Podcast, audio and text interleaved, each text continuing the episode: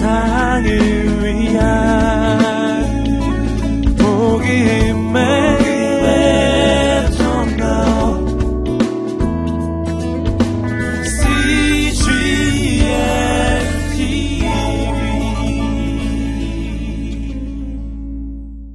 하나님의 뜻을 분별하는 데 있어서 상황은 아주 중요합니다.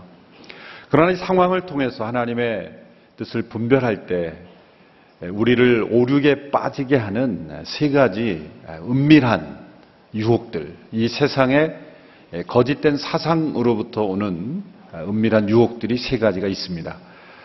첫 번째는 성공주의입니다. 내 일이 성공하면 하나님의 뜻이고 또 상황이 잘 풀리면 하나님의 뜻이고 그렇지 않고 실패와 어려움 속에 있으면 하나님의 뜻이 아니다라고 생각하기 쉬운 것입니다. 그러나 하나님은 우리를 성공으로만 인도하시지 않고 때로는 우리를 실패케 하시는 것도 하나님의 뜻이라는 것을 우리는 이해해야 합니다. 성공이냐 실패냐가 하나님의 뜻의 기준이 된다면 성공만이 하나님의 뜻의 기준이 된다면 우리는 하나님의 뜻을 분별하는데 많은 오류에 빠질 수가 있습니다. 두 번째는 이 상황 논리입니다. 상황 논리란 그 상황 속에서 그 현실 속에서 그럴 수밖에 없는 그러한 현실이라는 그런 논리로 자기의 선택을 합리화하는 것이죠. 이런 사상이 우리의 신앙 안에 들어올 때는 모든 상황을 허락하신 분이 하나님이시기 때문에 내가 그 상황에서 그런 선택을 하는 것도 하나님의 뜻이다라고 합리화하게 됩니다. 세 번째는 결과 지상주의라고 말할 수가 있는 것이죠. 결과만 좋으면 그 과정과 수단은 어찌하든지 상관없다라고 생각하기가 쉬운 것입니다. 마키아벨리라는 분이 있죠. 군주론이라는 책을 썼죠. 그 책에 보면 군주란 이 국가의 보존과 또 국민의 행복을 위해서 때로는 도덕심과 동정심도 버릴 수 있어야 된다. 이런 무서운 말을 한 까닭에 많은 독재자들이 나왔죠. 물론 그 사람이 독재자를 만들었다는 것은 아니지만 사람들의 생각에 결과만 좋으면 과정과 수단은 때로는 비도덕적이어도 옳지 않아도 결과가 모든 것을 다 보상한다고 생각하기가 쉽습니다. 우리 신앙에도 이런 결과 지상주의가 들어오게 될 때 그 과정과 수단은 생각하지 않고 결과가 좋으면 결과가 하나님의 뜻인 것처럼 보이면 어떠한 과정도 상관없다라고 생각하기가 쉬운 것입니다. 오늘 본문에 나타난 이 다윗의 선택을 보면 그가 처한 이 상황 속에서 이러한 세 가지 잘못된 유혹에 빠지지 않고 올바르게 하나님의 뜻을 분별하여 선택하는 모습을 보게 됩니다. 결코 쉽지 않은 선택. 그리고 일반 사람들이 그 상황 속에서 하나님의 뜻이 무엇인가를 분별하기 어려운 그런 상황 속에서 그는 정말 하나님의 택함을 받은 자답게 놀랍게도 하나님의 뜻을 잘 분별해 내고 순종을 합니다. 다윗을 찾으려는 사울이 이제 다윗이 엔게디 광야에 있다는 소식을 듣고 3천 명의 군인을 이끌고 다윗을 추적해 나섭니다. 사울은 다윗을 끊임없이 추적하지만 하나님은 절대로 다윗을 사울의 손에 넘겨주지 않으셨습니다. 3천 명의 군대들을 이끌고 그는 엔게디 광야라는 곳으로 찾아 들어갑니다. 엔게디라는 곳은 이 새끼 염소의 샘이다 그런 뜻입니다.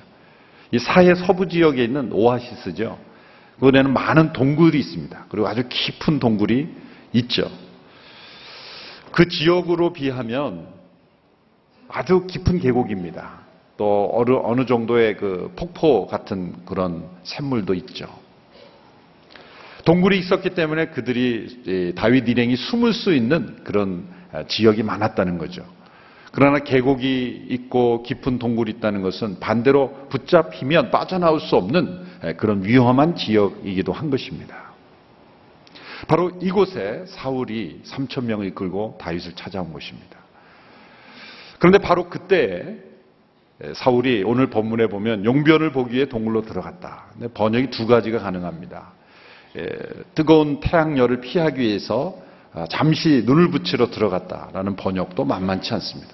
중요한 건 어떤 목적으로 들어갔느냐보다도 더 중요한 것은 그 동굴 속에 다윗 일행이 숨어 있었다는 거죠.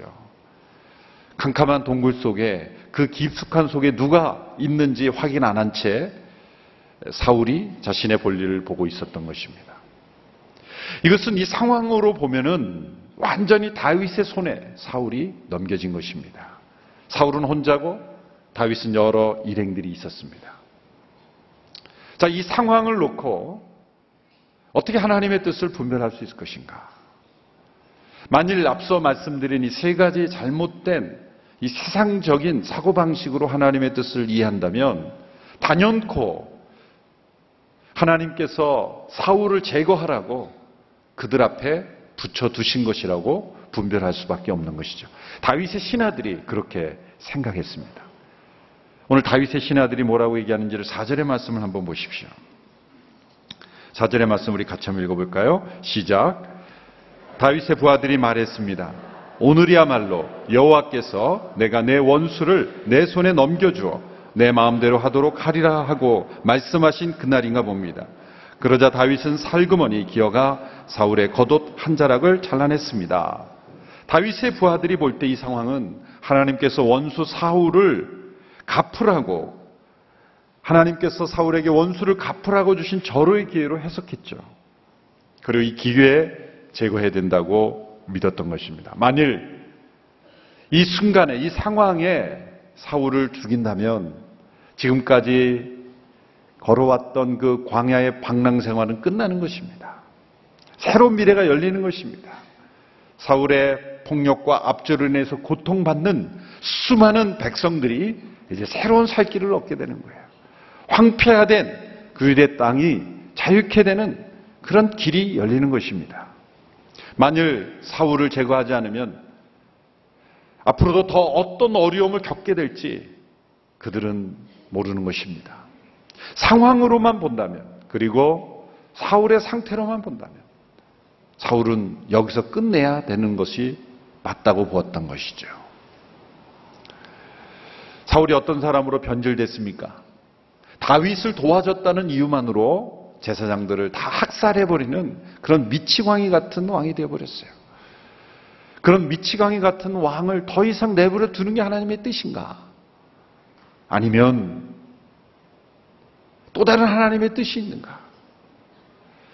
다윗의 신하들은 분명히 다윗이 사울을 제거함으로써 이 역사의 비극을 끝내야 된다라고 생각했던 것이죠. 2차 대전 시절에 나치가 수많은 사람들을 학살할 때 히틀러를 바라보면서도 그렇게 생각했던 사람들이 많죠. 히틀러를 암살하는 것이 하나님의 뜻이다라고 믿었던 사람들이 있어요. 보네포 같은 사람도 그 암살에 가담했다가 발각이 돼서 죽게 되었지 않습니까? 정말 훌륭한 신앙인, 탁월한 신학자들도 그 상황 속에서 정말 하나님의 뜻이 무엇인가? 라는 것을 분별하는 것이 그토록 어려운 것이죠. 그런데 놀랍게도 다윗은 사울을 죽이지 않았습니다. 그리고 몰래 사울, 사울 의 겉옷 한 자락을 잘라내고 그리고 그 하- 작은 한 자락을 옷을 옷자락을 잘라낸 것조차도 마음에 거리낌이 걸려서 그런 괴로워하는 모습을 볼 수가 있습니다. 여러분 이러한 다윗의 행동은 다윗의 생애에서 아주 중요한 사건입니다. 하나님께서 이 다윗을 광야에 도망하게 하심으로 그에게 주시는 많은 시험들이 있는데 그 시험에 여러 단계가 있습니다. 그런데 이 시험은 이 상황을 통해서 주시는 시험은 그가 지금까지 받았던 과거의 시험과는 다른 차원의 또 다른 종류의 시험인 것입니다. 지금까지 그는 어떤 시험을 받았습니까? 사울의 위협에 쫓겨서 광야를 도망 다니는 자로서 받은 시험입니다. 아무런 잘못 없이 죄 짓지 않고 아무런 해를 끼치지 않았음에도 불구하고 그가 고난과 어려움을 당해야만 하는 그 모든 상황 속에서도 하나님을 신뢰하는 그러한 사람인가? 그 시험인 거죠. 우리는 아마 1단계의 시험을 받아도 쉽게 무너질지 모릅니다. 애매히 고난받고 죄가 없이 억울하게 불의한 자에 의해서 고난받을 때 과연 우리는 신실하게 하나님을 바라볼 수 있는가? 다윗도 처음에 흔들렸죠. 블레셋으로 도망가고 그리고 모압 땅으로 도망하고 정말 믿음의 사람 다윗답지 않은 그런 흔들리는 모습 보였지만 그는 하나님의 소명을 확인하고 그일라 백성들이 블레셋에 의해서 어, 침공을 받았을 때 그 그일라 백성들을 도와줌으로써 그런 믿음의 사람으로 회복되어 가고 있다는 거예요. 오늘 본문에 보면 다윗이 회복했다는 것을 우리는 알 수가 있습니다. 오늘 본문에 하나님께 주신 이 시험은 어떤 시험입니까? 이 다윗의 손에 사울을 붙여주심으로 인해서 다윗 마음대로 그의 의지대로 어떻게 할 수 있는 사울을 마음대로 처분할 수 있는 그런 권한을 그런 능력을 그런 상황을 다윗에게 주셨, 주심으로 인해서 다윗이 자신의 권한을 어떻게 사용하는가 자기에게 주어진 그 권한과 능력을 어떻게 사용하는지를 하나님은 보기 원하셨다는 거예요. 이것은 하나님이 주신 또 다른 차원의 시험인 것입니다. 사울은 어땠습니까? 자신에게 주어진 권위를, 자신에게 주어진 권한을 잘못 사용해서 권력자가 되어버렸습니다. 진정한 권위 대신 폭력과 강제와 그리고 공포로 다스리는 지도자가 되어버렸습니다. 자신의 그 권력을 이용해서 다윗을 끊임없이 죽이려고 찾아다니지만 자신의 권력은 점점 약화됐고 자신의 권위는 점점 사라지게 되어버렸습니다. 그러나 다윗을 보십시오. 그는 권력을 추구하지 않았지만 점점 점점 다윗의 권위는 높아지고 있었습니다. 폭력이 아니라 사랑과 인내와 자비와 오래 참음과 그리고 하나님의 마음으로 사람들을 다스려가는 그래서 사람들로부터도 진정 권위를 인정받는 그러한 지도자로 다윗은 성장해 가고 있었다는 거죠. 영적 지도자에게 있어서 그리고 이 땅을 변화시키는 하나님의 사람들에 있어서 이 하나님의 권위를 얼마나 잘 인정하는가. 그래서 굉장히 중요한 시험인 것입니다. 그래서 이 시험을 하나님이 주시기 위해서 때로 우리의 손에 하나님께서 어떤 상황을 붙이십니다. 그리고 그 손으로 어떻게 행하는지를 하나님은 보기를 원하십니다. 24장에 보면 가장 많이 나오는, 많이 나오는 단어가 뭔지 아십니까? 이 손이라는 단어예요, 손. 아홉 번이나 나옵니다. 이 손은 뭡니까? 권한과 권위를 의미하는 거예요. 힘을 의미하는 거예요. 몇 구절만 제가 읽어보겠습니다. 먼저 24장 6절의 말씀을 우리 같이 한번 읽어볼까요? 24장 6절의 말씀 함께 읽습니다. 시작. 다윗은 자기 부하들에게 말했습니다. 내 손을 들어 여호와께서 기름 부어 세우신 내 주인을 치는 일은 여호와께서 금하신 일이다. 그는 여호와께서 기름 부어 세우신 왕이다.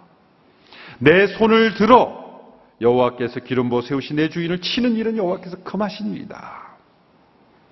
24장 10절 제가 읽어보겠습니다. 중반부부터 여호와께서 동굴 속에서 왕의 목숨을 내 손에 넘겨주셨음을 확실히 하셨을 겁니다. 저더러 왕을 죽이라고 부추긴 사람들도 있었지만 나는 내 손으로 내 주인을 찾지 않겠다. 11절에도 보면 이렇게 말합니다. 내 손에 있는 왕의 이 옷자락을 보십시오. 18절에도 보면 여호와께서 내 손에 넘겨주셨는데도 너는 나를 죽이지 않았다. 사울의 말이죠. 내 손이라는 단어가 많이 나옵니다. 여러분의 손에 하나님이 때로 누군가의 생명, 누군가의 미래, 누군가의 위치, 누군가의 일들을 붙이실 때가 있습니다. 내 손에 붙여진 어떤 상황, 그것이 고난이 크건 작건 간에 내 손에 붙여진 그 일을 그 고난을 어떻게 사용하는가? 그것이 바로 중요한 다윗에게 주어진 시험인 것입니다. 다윗은 자신의 손에 사울의 목숨이 넘겨졌지만 목숨을 해치는 일은 자신의 권위가 아니라 하나님의 권위에 속한 일이라고 인정했습니다. 여러분 내 손에 붙여졌다고 해서 내 마음대로 할 수 있는 것이 아니라는 거죠. 왜냐하면 모든 권위는 하나님의 권위이기 때문이에요. 저는 지도자, 리더십을 이렇게 정의합니다. 지도자란, 리더십이란 권위의 청직이다. 권위의 청직이다. 부모의 권위도 하나님이 주신 권위입니다. 모든 권위는 다 하나님의 권위입니다. 그 권위를 우리에게 맡겨주신 것 뿐입니다. 그러므로 내 손으로 행할 수 있는 모든 것은 다 하나님의 권위를 인정하고 하나님의 때에 하나님의 방법으로 이루어지도록 내 손에 주어진 모든 것을 하나님의 손에 다시 올려드려야 돼요. 내 손에 맡겨진 것처럼 보인다 그래서 내 마음대로 내 손길대로 그렇게 해치워서는 안 된다는 거예요.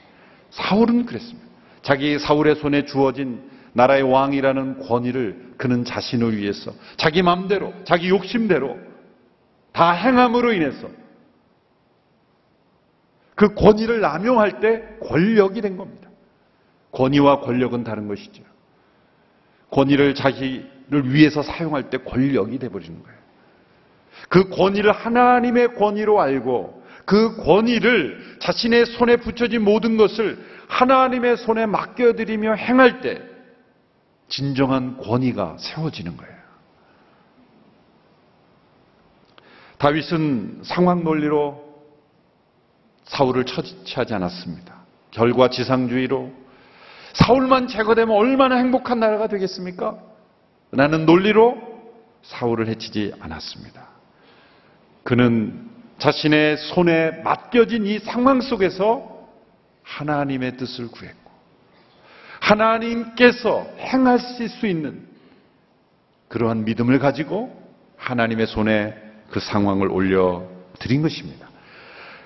그러므로 다윗이 받은 시험의 핵심은 이것입니다. 자신의 손으로 사울을 해치지 않고 자신의 힘으로 절대적으로 자신의 힘으로 왕이 되려고 하는 어떤 노력도 하지 않고 하나님이 자신을 세우실 때까지 하나님이 사울을 해결하실 때까지 그는 철저하게 하나님의 손을 의지하는 사람이 되는 것.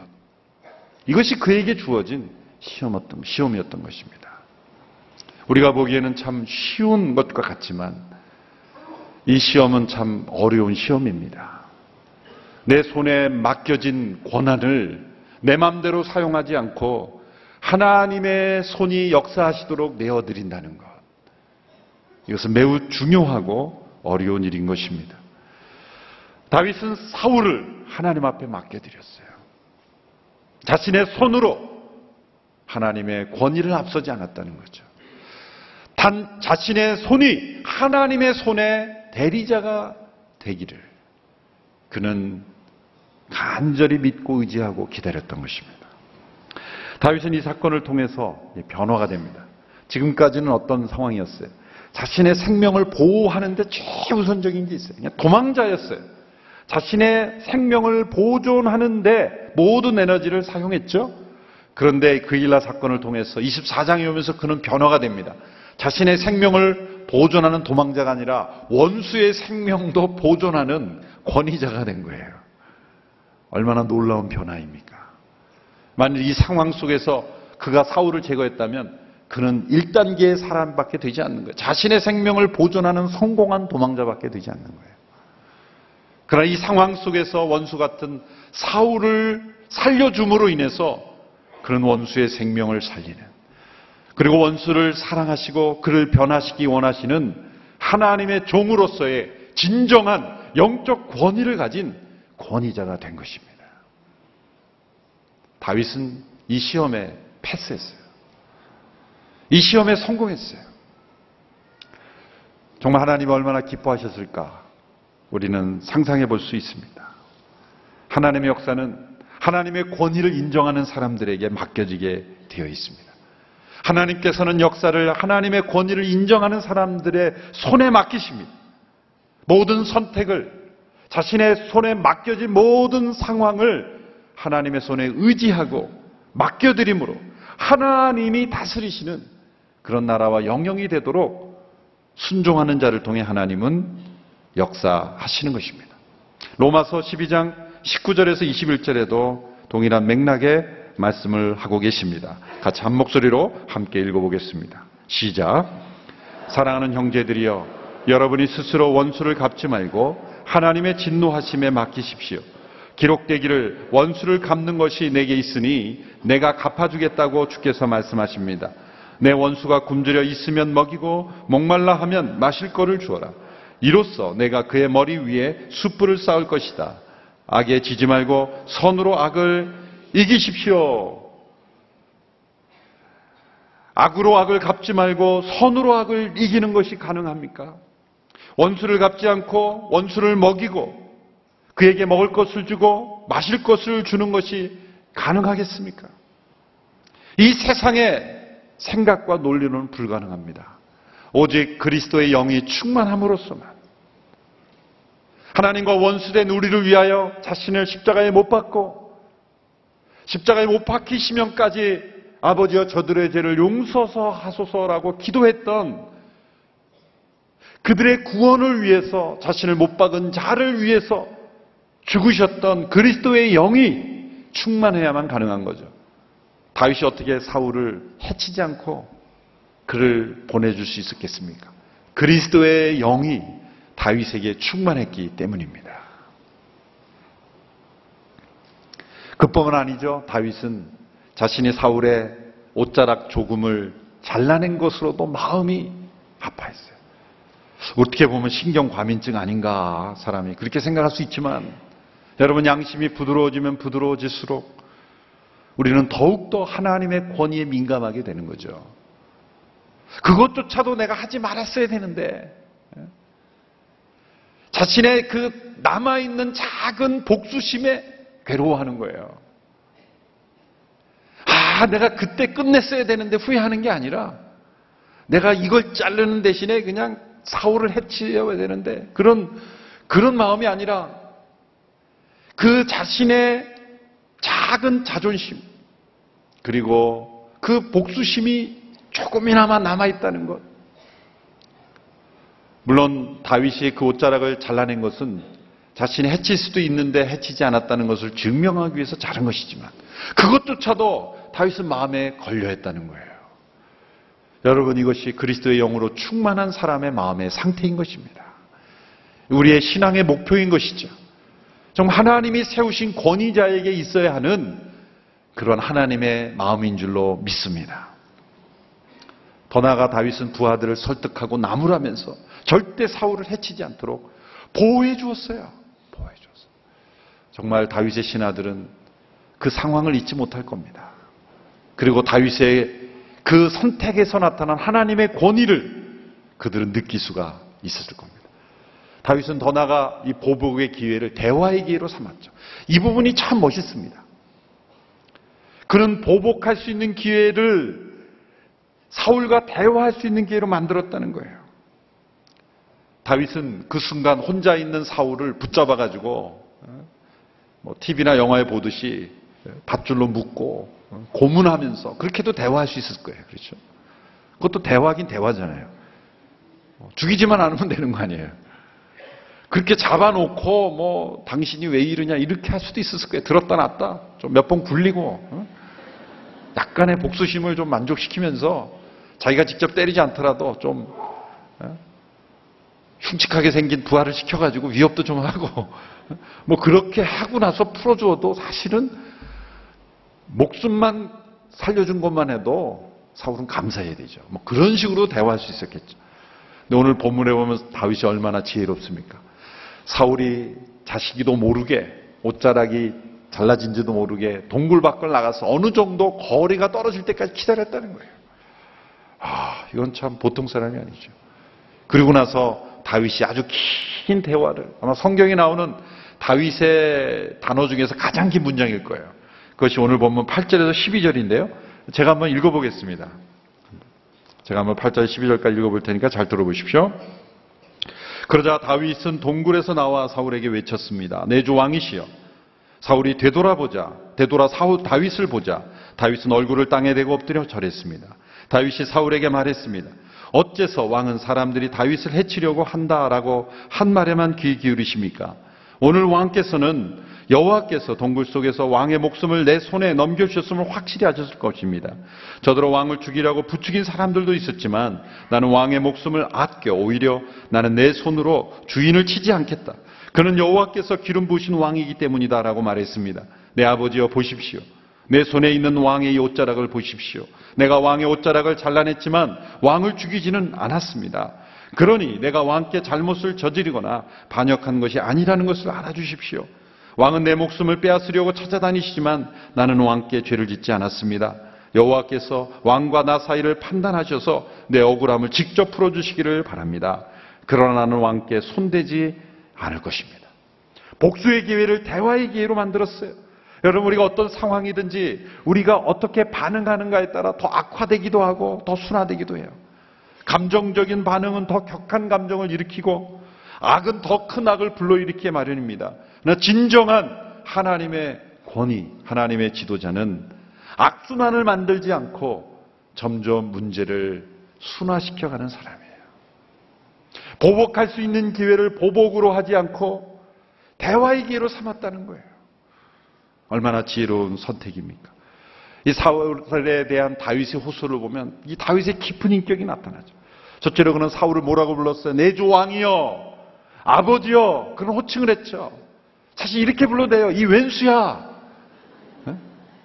언제까지 나를 좀 쫓아 다닐래? 원수야 그래야 되는데 내 주 왕이여. 다윗이 지금 제정신인가 싶어요. 제정신이 아니죠. 성령 충만하니까 그런 거예요. 제정신으로 이렇게 못해요. 또 사울에게 직접 책임을 돌리기보다 왜 주변 사람들이 그렇게 잘못 얘기하는 걸 들으십니까? 이게 사울의 자존심을 살려주는 거예요. 그리고 분명히 말하자 나는 당신을 해치려고 하지 않습니다. 자신을 또 겸손히 낮춰요. 14절에 보면 진짜 왕이 지금 누구를 쫓는 겁니까? 저는 죽은 개와 벼룩과 같은 존재일 뿐입니다. 자신을 잘 낮추죠. 그리고 당, 자, 자신은 다윗, 이 사울을 절대 해치지 않겠다고 결심하고 또 선언하죠. 다윗은 여기서 그치지 않아요. 이 대화 속에 보면 기도가 나와 있어요. 자, 보세요. 보복의 기회를 대화의 기회로 만들고 사람과의 대화의 기도에서 대화의 기회를 기도의 기회로 만드는 거예요. 기도가 두 구절 나오죠. 12절에서 15절. 12절과 15절 두 구절입니다. 우리 같이 한 목소리로 함께 읽어볼까요? 시작. 여호와께서 왕과 나 사이를 판단하셔서 내 억울함을 직접 풀어주시기를 바랍니다. 그러나 나는 왕께 손대지 않을 것입니다. 15절 여호와께서 우리 재판관이 되셔서 우리 사이를 판단해 주시기를 바랍니다. 그분이 내 사정을 살피시고 나를 왕의 손에서 구해내시기를 바랍니다. 기도한 겁니다. 그 대화 속에서 그는 하나님께 기도하고 있는 거죠. 사울을 기도로 초청하고 있는 겁니다. 여러분 뭔가 풀리지 않는 사람과 갈수록 감정적으로 대립이 되는 사람과 대화하면서 한번 기도해 보십시오. 하나님 앞에 그 두 사람 사이의 문제를 가지고 나가 보십시오. 우리 함께 기도합시다라고 할 때 성령님이 그 자리에 임재하실 줄로 믿습니다. 여호와께서 당신과 나 사이에 판단하시기를 원합니다. 나의 사정을 살피시기를 원합니다. 정말 다윗이 온전한 영성으로 회복됐다는 것을 우리가 알 수가 있습니다. 여러분 우리의 모든 갈등의 관계가 대적의 관계가 대립의 관계가 대화의 관계가 되고 우리 모든 대화와 그리고 대화의 관계가 기도의 관계가 돼야 돼요. 다윗이 원수된 사울을 지금 함께 기도하는 데까지 끌고 가고 있는 거예요. 얼마나 놀라운 다윗의 영성입니까? 자, 이러한 다윗의 말에 정말 사울이 감동하지 않으면 정말 그는 사람이 아니죠. 그는 감동했어요.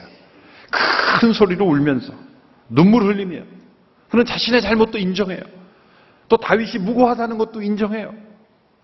그리고 자신을 살려준 것에 대해서도 감사해하고 다윗이 왕이 될 것이라는 것까지도 인정해요.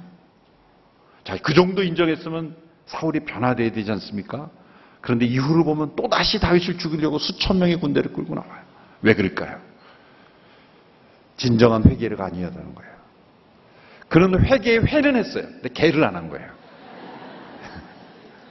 회에 개를 해야 되는데 회만 한 거예요. 후회하고 뉘우쳤는데 돌이키는 회 개를까지 나가지 않은 거예요. 그 증거가 어디냐면 이 사울의 말을 시간이 없어서 다 분석을 못 하겠습니다만은 한 단어만 봐도 이 사람의 문제를 알 수 있어요. 17절에 보면 이렇게 말합니다. 사울이 말하는 거죠. 나는 너를 못 살게 굴었는데 너는 내게 이렇게 좋게 대하니 내가 나보다 의롭구나 이렇게 말해요. 자, 이 단어를 보세요. 내가 나보다 의롭구나 이 비교를 통해서 했죠. 다윗과 자신을 비교한 거예요. 그, 너가 나보다 의롭구나. 참 말은 맞는 말인데 그럼 뭐야? 네가 나보다 의롭다면 자기도 여전히 의롭다는 거예요. 그렇죠? 그 말의 그 뉘앙스를 보세요. 뭐라고 말해야 진정한 회개가 되냐면 너는 의롭고 나는 악하구나 그렇게 해야 진짜 회개가 되는데 야 너가 나보다 낫다 그럼 자기도 낫다는 거예요. 너가 나보다 의롭다라는 말은 나도 여전히 의로운데 너가 나보다 좀 더 낫다 그런 뜻이야. 회개가 아니라는 거죠. 상대적 비교는 절대 회개가 아닙니다. 하나님 앞 절대적 하나님 앞에서 자신의 불의함을 발견하고 상 내가 다른 사람보다 조금 더 낫건 못하건 그것으로 우리가 회개하는 게 아니라 사람을 기준으로 나를 평가하는 게 아니라 하나님 앞에서 내가 얼마나 불의한가를 인정할 때 회개가 일어났는데 사울은 진정한 회개까지 이르지는 못했어요.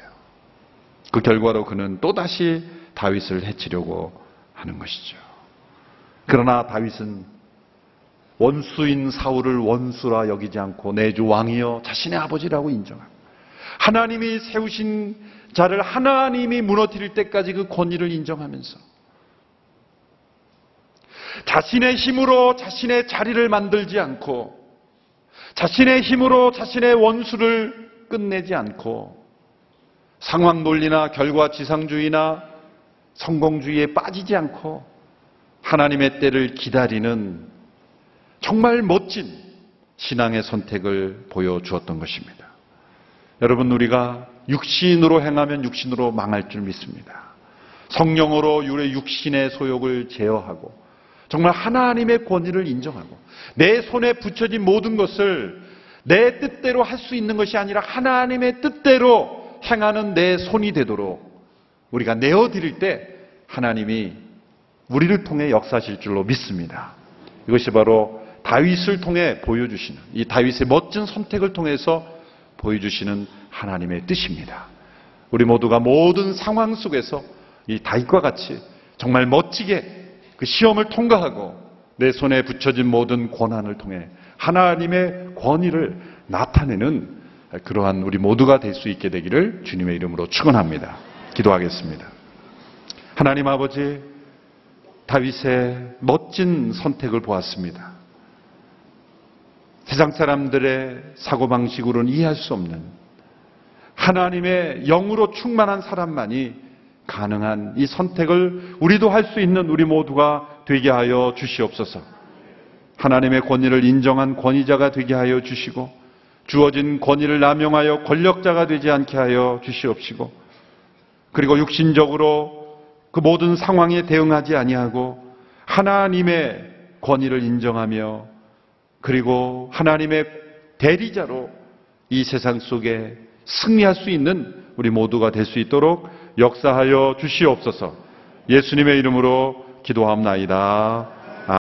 한 중풍병자가 있었습니다. 친구들은 그를 예수 앞에 두기로 했지만 무리 때문에 들어가지 못하자 지붕에 올라가 그를 달아내려 예수 앞에 놓았습니다. 예수께서는 친구들의 믿음을 보시고 중풍병자를 고쳐주셨습니다.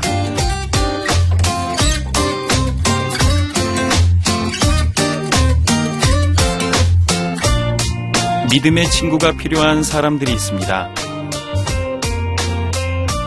영혼의 아픔을 치료하고 영적인 갈급함을 채워주는 믿음의 친구.